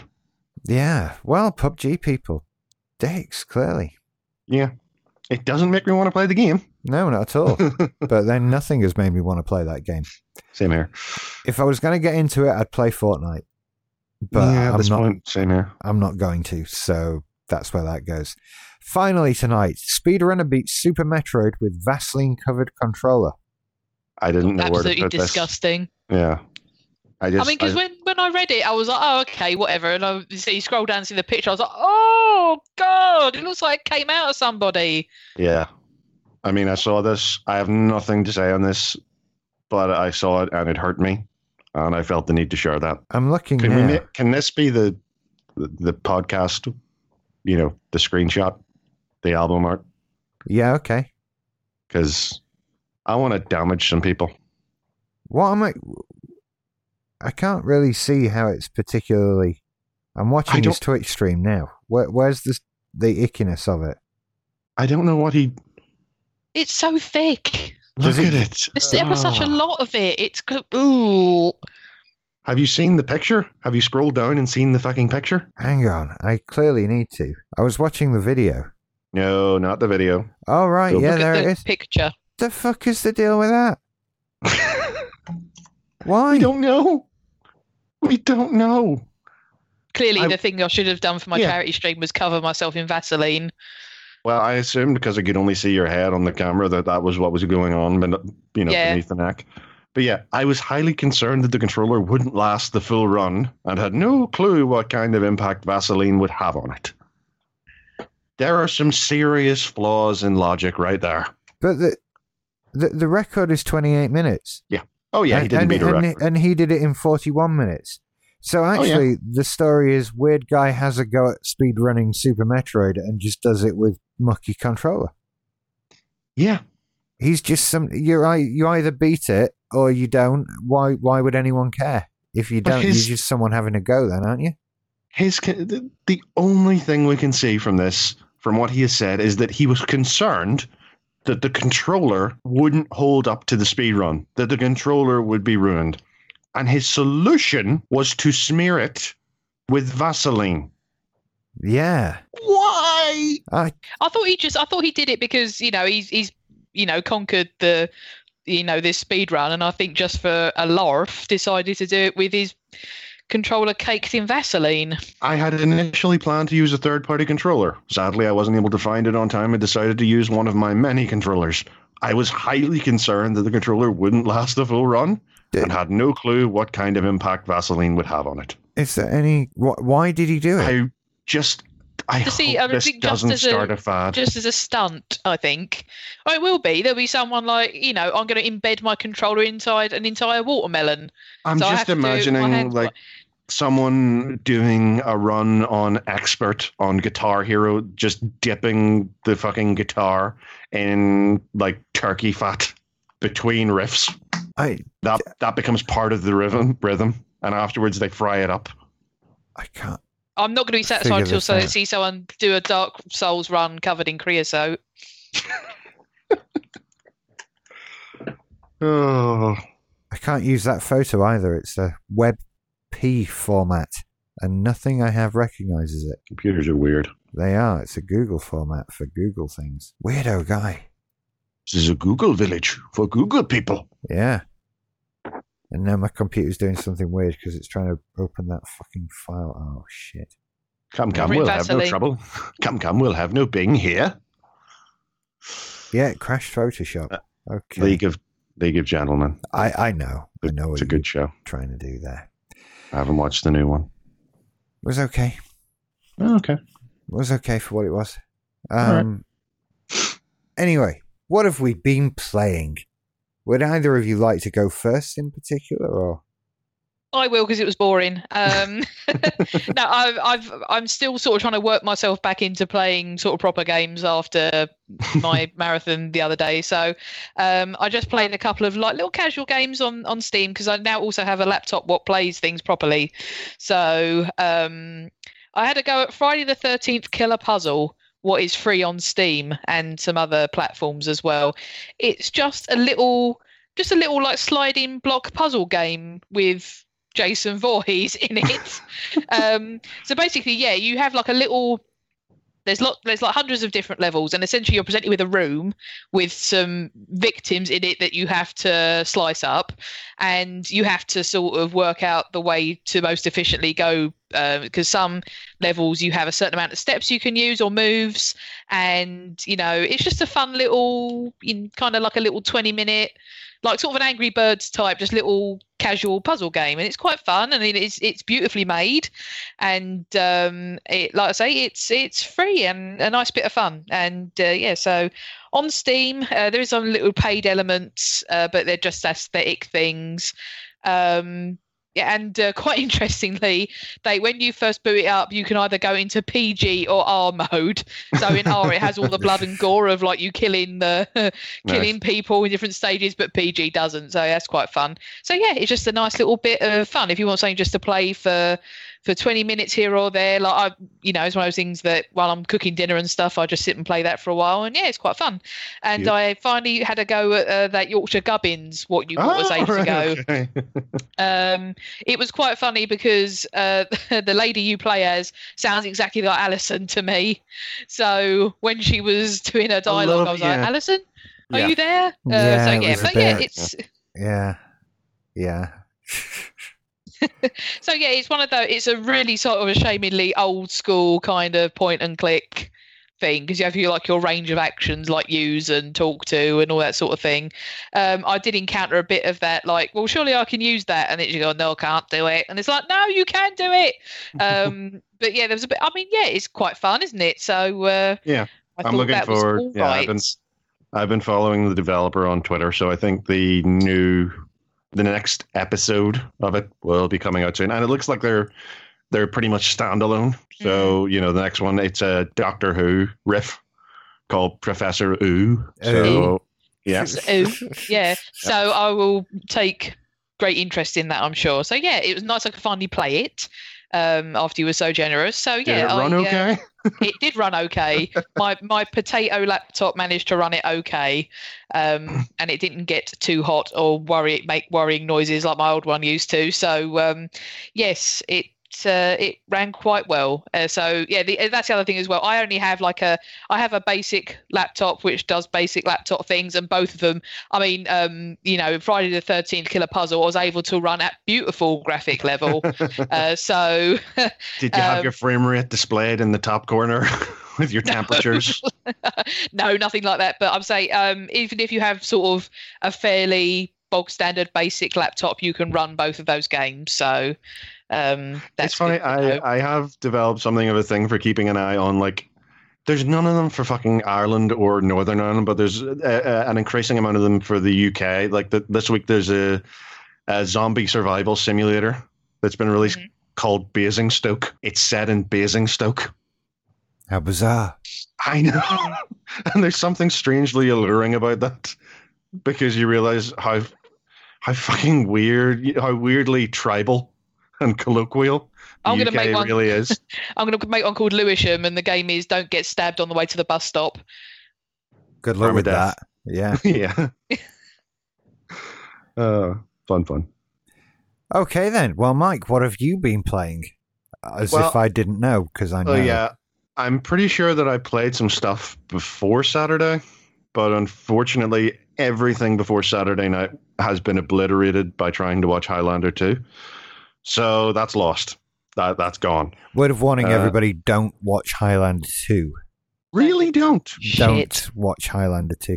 They just start fucking, and you're like... I was like, what? Why are they fucking? You can really divide the time between pre and post AIDS, can't you? I mean, just straight up raw dogging in these old films. Yeah, you just two characters sticks it right in her. They don't like one another. They don't like one another. They've said like one or two really angry things to one another, and then he busts a nut in her. Yeah, in the middle of the street. I know. He doesn't even ask. Yeah, and then later Sean Connery shows up being Spanish. I skipped out after Sean Connery showed up. I was like, right, nope, enough. And, you know, that's annoying because that wiped out whatever. I'm pretty sure that I had a driving lesson and saw Infinity War before Saturday. Gone. It's fucking gone. Yeah. But, yeah, since then, I did a couple of small things. I jumped back into Oxenfree.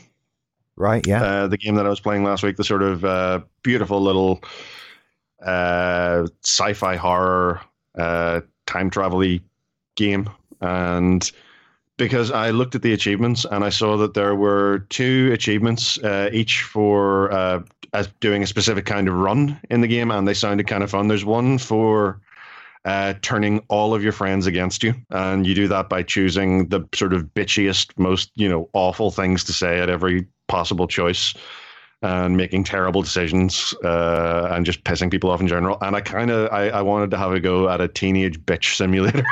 Something about that appealed to me. Fair enough. And there's also an achievement for doing a run saying nothing, ignoring all. Your character will still say stuff on occasion, but all of you, by ignoring all of the optional dialogue, because the way the game operates is characters will be talking and above your head will appear your speech options.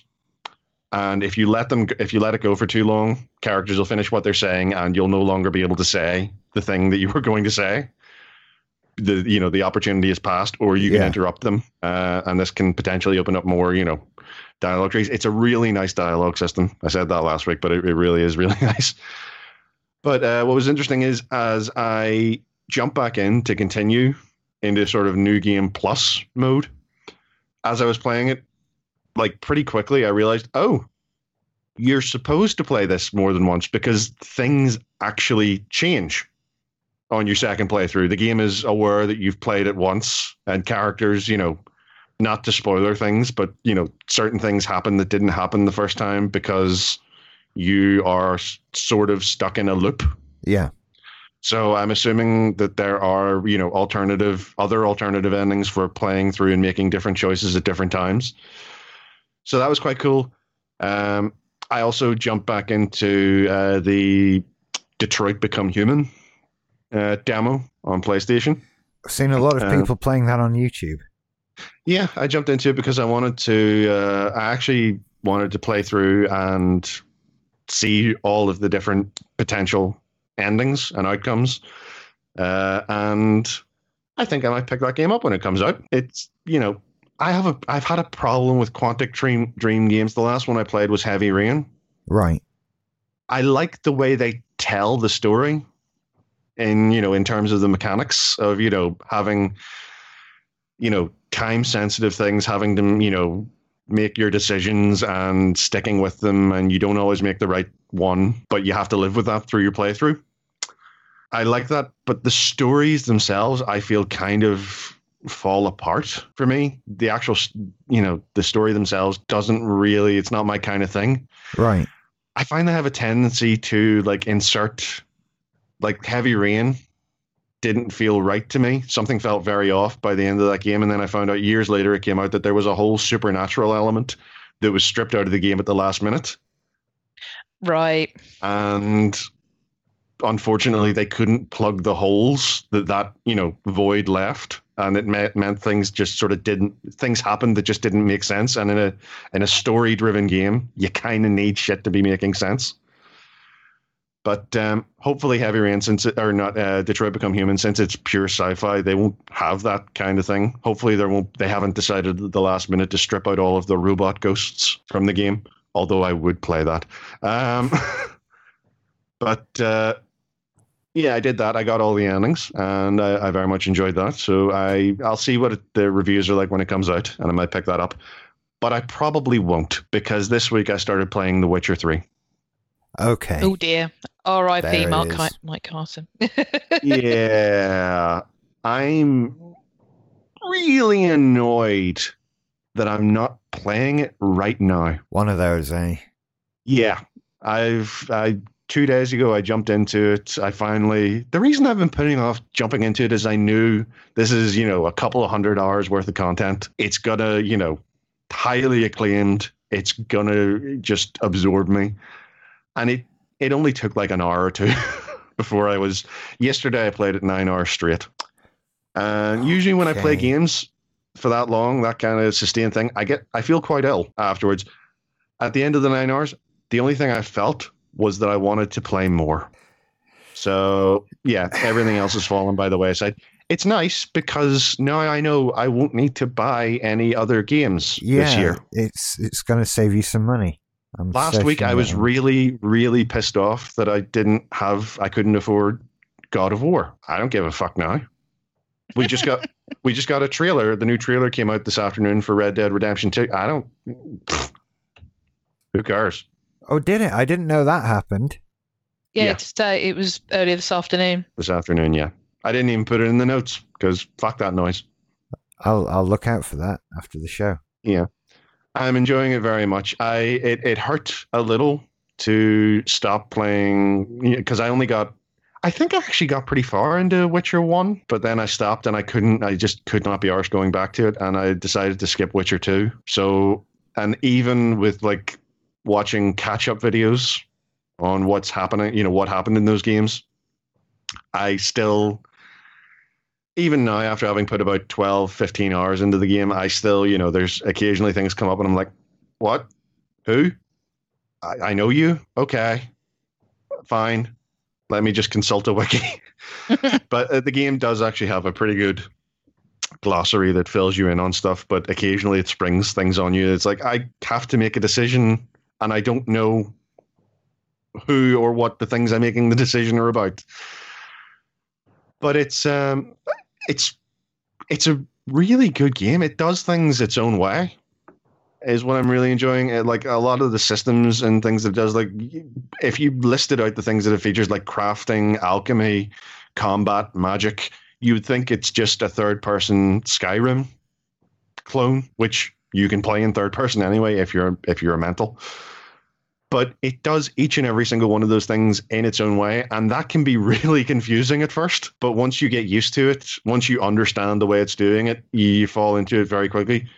For instance, alchemy, brewing potions and oils, which you apply to your blades. So you get a recipe, and that recipe has a bunch of stuff that you'll need, a la Skyrim. You go, you find that stuff, and you craft the recipe in your inventory. And then the recipe disappears and the item appears in your inventory in a little slot for, oils or potions. And you can apply it to a button to use it in battle. And then, so like your healing potion is called Swallow and it has 3 charges. So you use it 3 times in battle and it's empty and you can't go in. So what I did was go into the menu, assuming that I have to brew more, but you don't. What happens is you meditate, and when you meditate, if you have alcohol in your inventory, Geralt automatically uses that to resupply all of his potions immediately. Right. It's a weird, you see, it's weird. It does its things its own way, but after a while, you get used to it.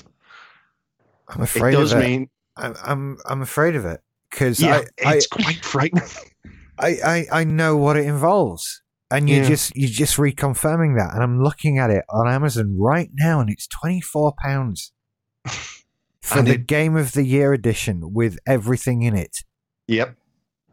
Which, is what I'm playing. And it's frightening. And it's, whenever you're fighting a monster, you have to, you might be able to flail away, but you're probably going to die. You have to know the right spell to use, the right potions to have on hand, and the right oils to apply to your blade. It's really quite dense and quite tricky, but it is so fucking good. I was just the other day I read, and I've just found again, Kotaku did an interview with someone. What someone who spent 1,800 hours in The Witcher 3 actually did. Meditating a lot. But he's this fella is on the road to 2,000 hours in this game, and according to him, has not yet scratched the surface. There's some achievements he does not yet have, according to the article. Fuck. So, bye, Mike. I will say this, the thing that made us all laugh, whenever I started playing Witcher 1 was the fact that Geralt is a total poon hound. He's a real ladies' man, and Witcher 1 had the collectible cards for, you know, betting women. And in my, you know, even in my limited time, I amassed quite a collection. I had to put in a good 7 or 8 hours before I got to, you know, the first area where I was allowed, you know, I found a brothel, basically. I found the first city in the game, and that was the first opportunity I had to, you know, to get it on. And, you know, in their furnace, there's no achievements. There's no collectible cards. You don't get any buffs from doing it. You just get a little cutscene. So they have toned down. I suppose it takes away the fact that in Witcher 1, it did feel like the women in the game were very mercenary. And, you know, they were like, oh, please, sir, come and help me, you know, solve my problem. And then, you know, I'll bend over for 5 minutes. You do what you need. And then I'll give you a little trading card. There's none of that. There's none of that. So that's a win for sexism. Yeah. Yay! You know, just looking here on Emma, I'm looking for confirmation here. Validate not granted. My choices. Oh, damn it! Amazon have got the whole frequently bought together thing. Witcher 3 Game of the Year edition and Fallout. I was going to say, is it lube? and Fallout 4 Game of the Year edition. And like, I mean, that yeah. could potentially be your 2018 right there. It could. I mean, you know how long I put into Fallout 4. Yeah. Which is why I daresn't go near The Witcher, because I mean I think that I would emerge with, like, you know, I look like Miss Havisham. Well, this is why I am particularly fearful of E3 this year, because CD Projekt Red, the guys who make The Witcher, have announced that they've announced one game that they'll be showing, and it is an unannounced RPG. Uh-oh, so everyone knows that it's going to be Cyberpunk 2077, which is the big game they've been working on for a lot of years. It's the sci-fi Witcher, and considering my preference lies with sci-fi over fantasy. This is potentially disastrous for us. This could really screw up, at the very least, this section of the show, because, I mean, Rich, if you thought it was annoying when we were both playing Assassin's Creed Origins, I think I'm going to be able to really, really grind you down just by myself over the next few months. The solution to that problem is that we all get the game and then just do a podcast about that game. That I would be up for that. I'm going to become one of those people on the spaceship from WALL-E, just to throw that out there. Absolutely. I can't play games I don't have the time. I want to play more games than... That has been my problem. The grass is always greener for you, though, isn't it, Rich? There's always a new game on the horizon, whereas I think me and Mike are sort of... Our brain chemistry is sort of bad enough that... you know, once we've committed, we have to muller every game that we get, beat it into a fine chunky salsa.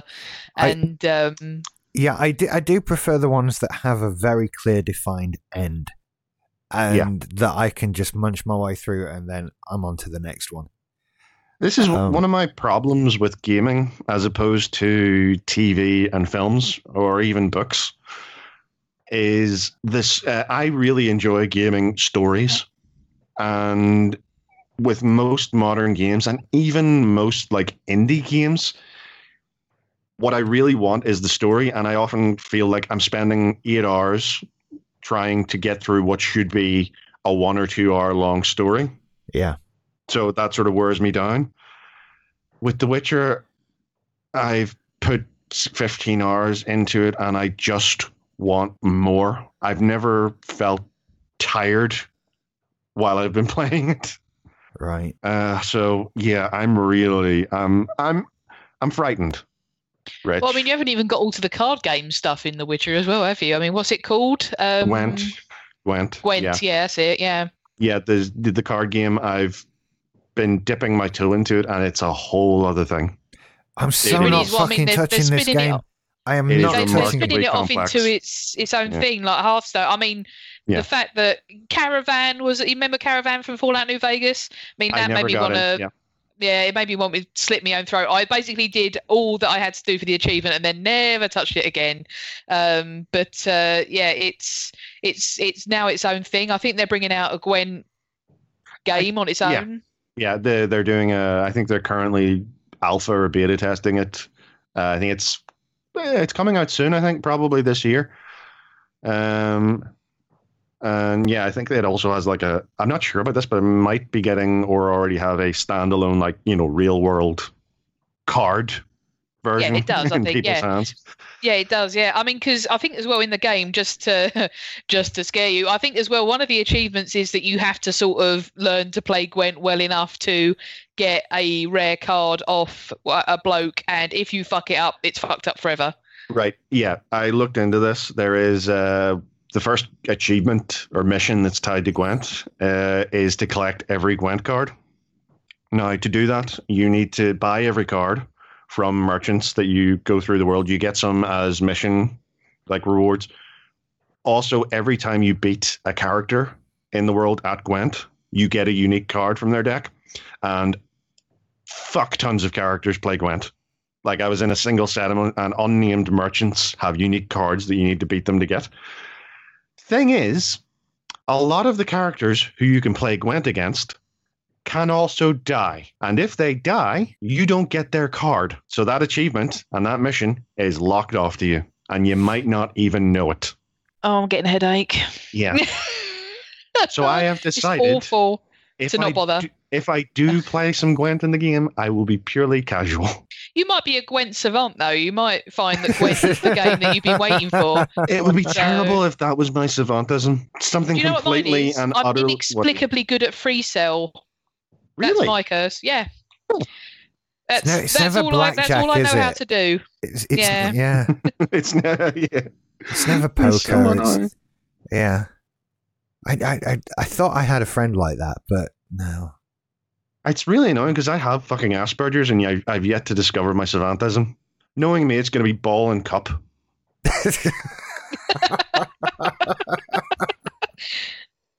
But that's what I was doing. That is what I will be doing. I mean, I may as well delete uninstall every other fucking game on my computer.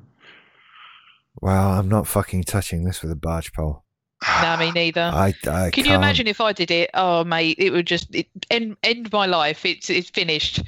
Here lies Emma Foster, 1983 to 2018. That's it. Yeah, and it's not a comment on the game being bad. I'm sure it's because it's I hate to quote the guy because of what he did, but it's like Louis C.K. said, heroin is good. Because it will destroy it's so good it will destroy your fucking life. That is, that's why drugs are so dangerous, is because they're so fucking good. Yeah. Well, I mean, it was that this thing about magic, that if you want your kids to never get into drugs, get them into magic so they'll never have money to buy drugs. Yeah. That would work. That is definitely one way of doing it. I mean, Rich, if you weren't spending all this money on games, you would just be coked up out of your head. I would. I really would. Yeah. It's why I feel like a lottery win or something. Like it'll kill you. I think we all feel like that. If I ever win the lottery, I need all friends and family around me for the next month, all the time, so that I make it through the next month. Yeah. Yeah, I'd have to put it in trust, so Chuck, I wouldn't be allowed to have it because I would be, I'm not responsible enough to look after that sort of thing. Because there's a student in me that still has unanswered questions. Because when you are of that age and you try certain things, you tend to think things like, "Well, I wonder how much of that I can take," and the answer, the answer to that question quickly becomes, "Well, how much of that thing can you afford?" And I've always been in the at all. Yeah, with hindsight, the best situation of I can take more than I can afford, so I won't die. Some people fight, and so if that balance ever were to change, that I can afford more than I can take, then I don't know what would happen. And I'm saying this as someone who does not regularly take party drugs anymore. I'm 39 for God's sake. I like it quiet now. I was a student once. I was more fun then. Actually, I wasn't. I was louder and a bit of a knob. We know that you were more fun then because that's where all of your current friends came from. Yeah, that's true. Since you stopped being a student, you haven't met any new people. No. No, but you know, once you reach a certain age, you haven't got time for new friends. You just stick with the ones you've got. Yeah. For me, that was 8 years old, okay? There's an episode of Alan Partridge where he's introduced to someone and he just shrugs in a kind of... yeah. And that is my attitude to meeting everyone since I was about at least 30. Just, here's such and such, but so? What? I don't care. And it's been a problem, over the years. Whenever you study, whenever you do media studies and you study, Jungian archetypes, yeah, and that's the way it becomes with people is, you meet people and oh, okay, so what's your thing? Oh, okay, so you're like Steve. I already have a Steve. Yeah. I don't feel the need to double up on Steve's right now. But, if anything happens to him, I'll give you a call. Yes, thank you for your interest. We'll keep your resume on file. So what have you been doing this week? I was going to say, should we talk about the games I've been playing? Right. Let's see. Until Dawn. Ah. On the PS4.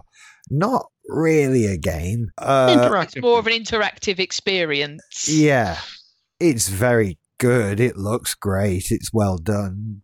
And I'm sensing a but. I recognize people in it, but it's not a game. It's just not a game. It is at most a choose your own adventure. Yeah. It is a choose your own adventure, isn't it, really? And which is why I am amazed that Goosebumps have not teamed up with Telltale. Yeah. Of all that they could have teamed up with Telltale, where did they go instead? Jack fucking Black. So it's not for me. I'd like to think I will get through it actually, because I'd like to just see the story unfold. There's no way I'm going to play it more than once, unless there's something catastrophic coming that I can't imagine yet, having played the first two chapters. It was nice to see. It was nice to see Hayden Panettiere in something again, since Heroes. She was in that Nashville thing. I never saw that Nashville thing. Neither did a lot of people. The last thing I saw her on was a really pretentious ad for trying to get people to vote. People should vote, though. They should vote, but when your opening line is, I'm Hayden Panettiere, and I'm really hot, so you'll pay attention to me for the next 30 seconds at least. Do you know, right? It's true, but don't say it. A weird mental block on her attractiveness. She is, odd. I don't know what it is.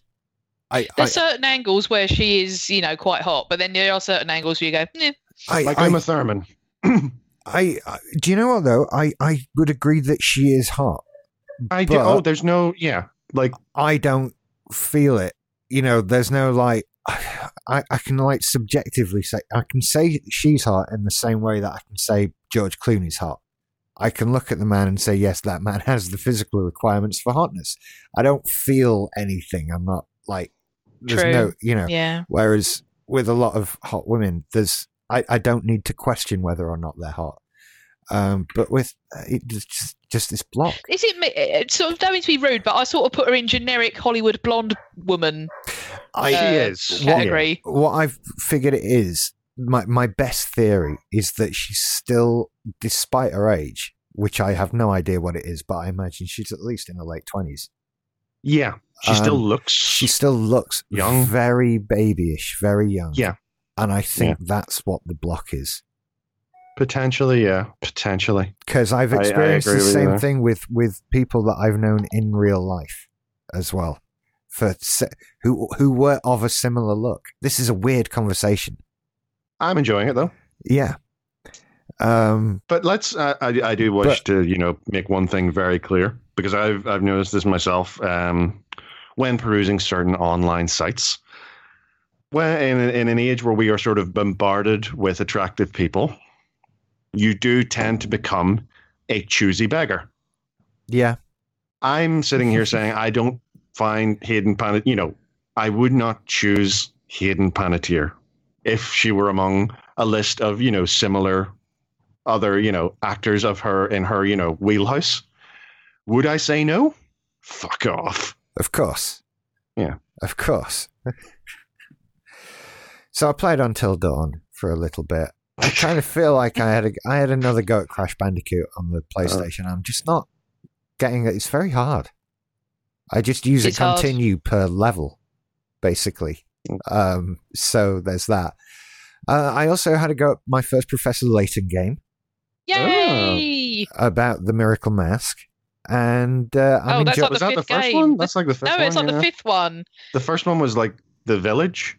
Curious Village, yeah. Yeah, well, I got this one, so... Oh, for God's sake, you break me. Literally, I spent... The last time we talked about this, I spent quite a long time talking about how you should start with Curious Village, but... No, Rich, did you get this one because... Did you get it physically?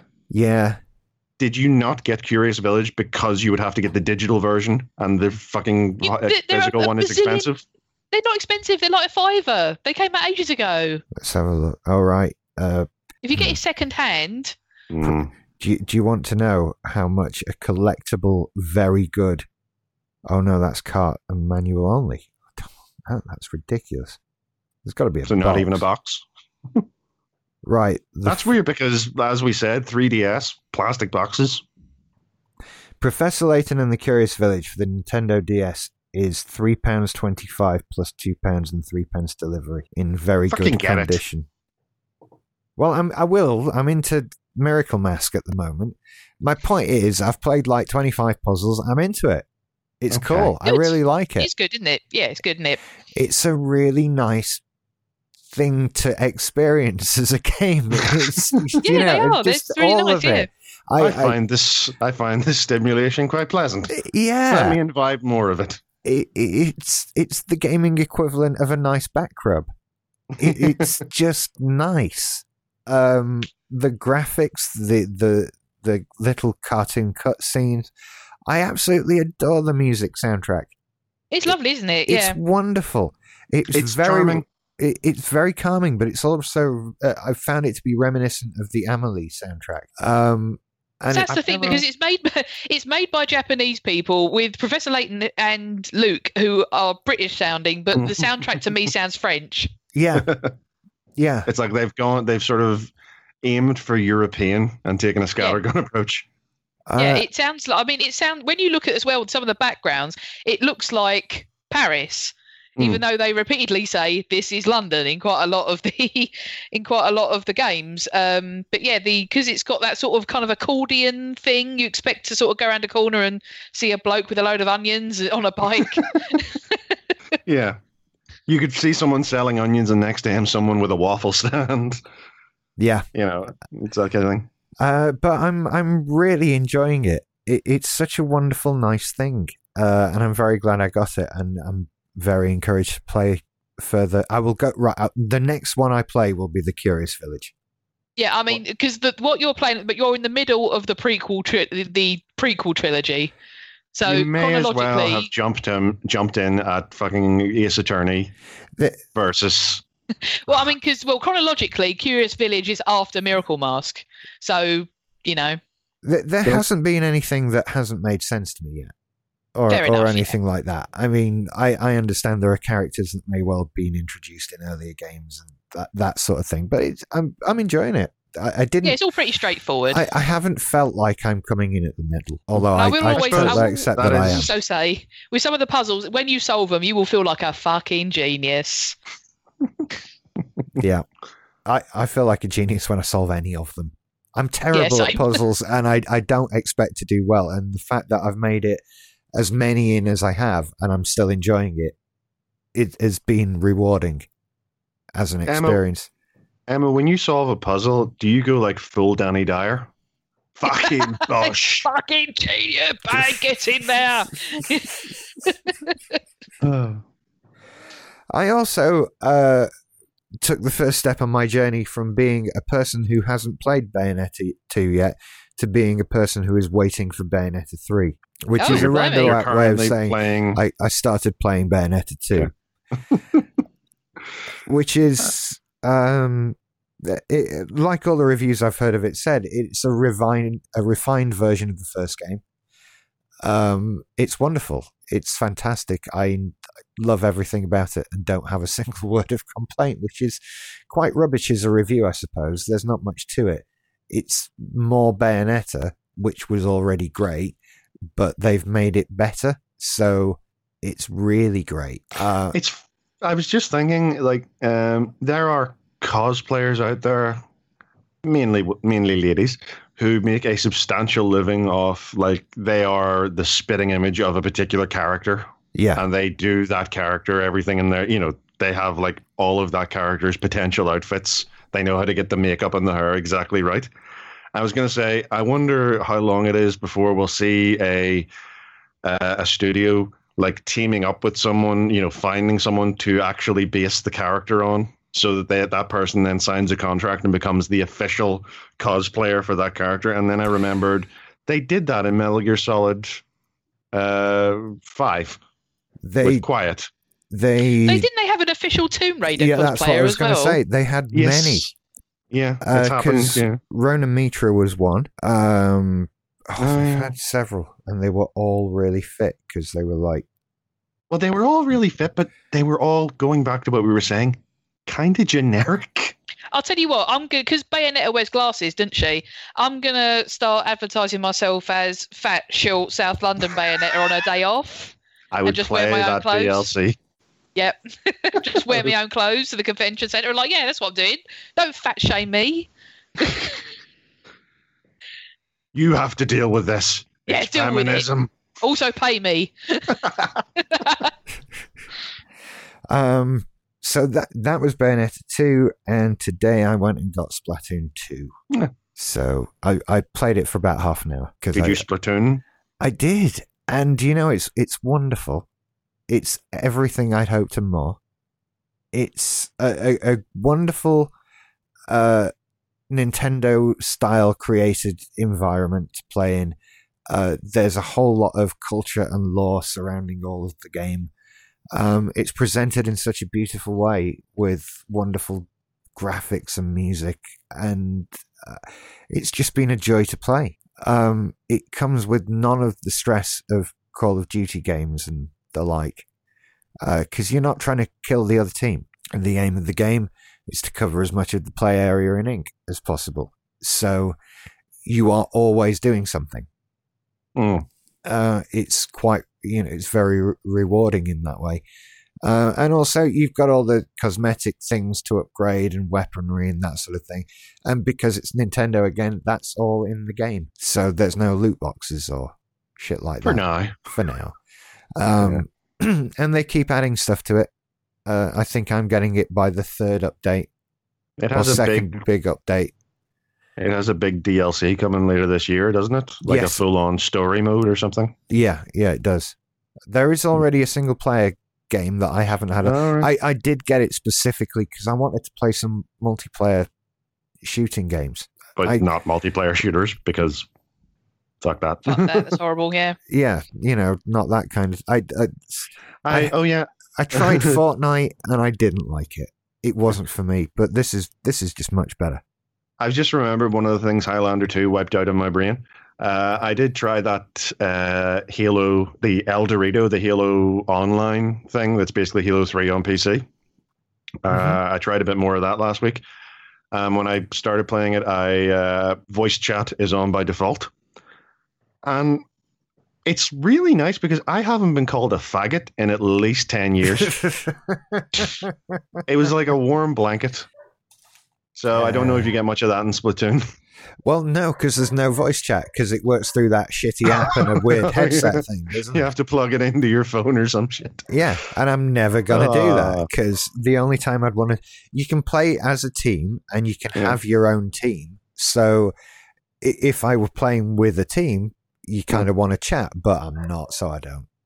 Yeah. I mean, it was nice. It's been a long time since I've been threatened with sexual violence. Yeah. It was nostalgic.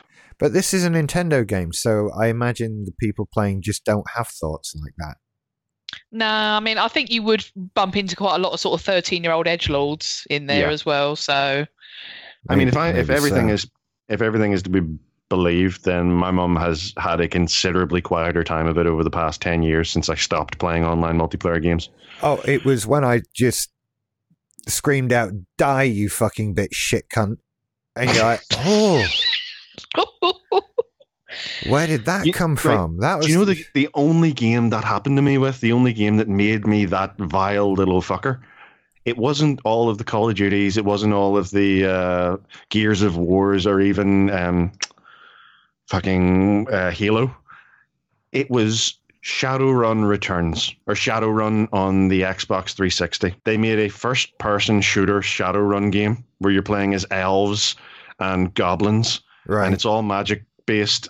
And it was the day that it was the evening where I screamed at someone, "Put the fucking healing tree down in the doorway, you cunt." That I realized something's gone wrong. Yeah, these games bring that out. They really do. So I think now I've remembered that, I might be a little more forgiving of the mentalists online, but only a little bit. Like, it definitely brings something out in me. Yeah. It really does. So, wow. Yeah. So I'm going to go and play that now anyway. So that's our show. That's all I've been playing this week, is lots of things. I should do the end bit now then. So, do you know what distracted me? I happened to browse onto my YouTube subscriptions page, and that the aforementioned Red Dead Redemption 2 trailer is there. And I follow both the PlayStation and Xbox channels. And that trailer on the Xbox channel is 2 minutes and 14 seconds, but on the PlayStation 4 channel, it's 2 minutes and 15 seconds. Oh. Ooh. What is that? Or is it that over the course of a video, the PlayStation logo animation is a second longer than the Xbox one? Probably. I still hate the way it says PlayStation. The voice. PlayStation. I hate that voice. It's what they went with. What can you do? Uh-huh. So thank you for listening to our show, everybody. Please jump onto social media and share when we post that this episode is out, and tell other people about us, because this is the best gaming podcast in the world, and the world should know that. Very, as a percentage, a very low portion of the world is of that belief. It might just be me at this point. I understand that. You're on your own, mate. Yeah. It's nice to be that unique in many ways. I have a problem that is just my problem. So go and retweet us and share our Facebook post. Go and join our Facebook group, actually. It's called The Sinners Lounge. There's a link to it at the bottom of the website, simplysyndicated.com. And talk to us and interact with the community. There actually is one, believe it or not. Hello, community. Thank you for being there. Sup. Sup. Word. I refuse to interact. Fair enough. So that's all there. And make sure you follow us on Twitter, of course. At SimpSyn. There's a link to that also at the bottom of the website. You don't know, I point downwards every time I say that there's a link at the bottom of the website, even though I know you can't see me. Also, Simply Everything, ad-free versions of this show and all the other shows we've put out throughout the week. And you can get a special Simply Everything Only podcast that has all those shows without any adverts in them at all. And so you can just listen to them like they were intended to be in the first place, and support the network. Thank you to everybody who does that. I'll leave it there for now, and we'll see you next week with more Simply Syndicated Gaming News. Bye-bye. I will say, I thought that the extended Rocket Raccoon Groot sex scene was a bit much. No, you see, that was too far. No one will believe that. I know. That was... I was going to say it was weird when Wolverine showed up, but I didn't want to disappoint people. That would have been cool. Okay. Edit this shit. No. God damn it. Don't get a do-over on jokes. God, if you got a do-over on jokes, I could re-edit so many podcasts.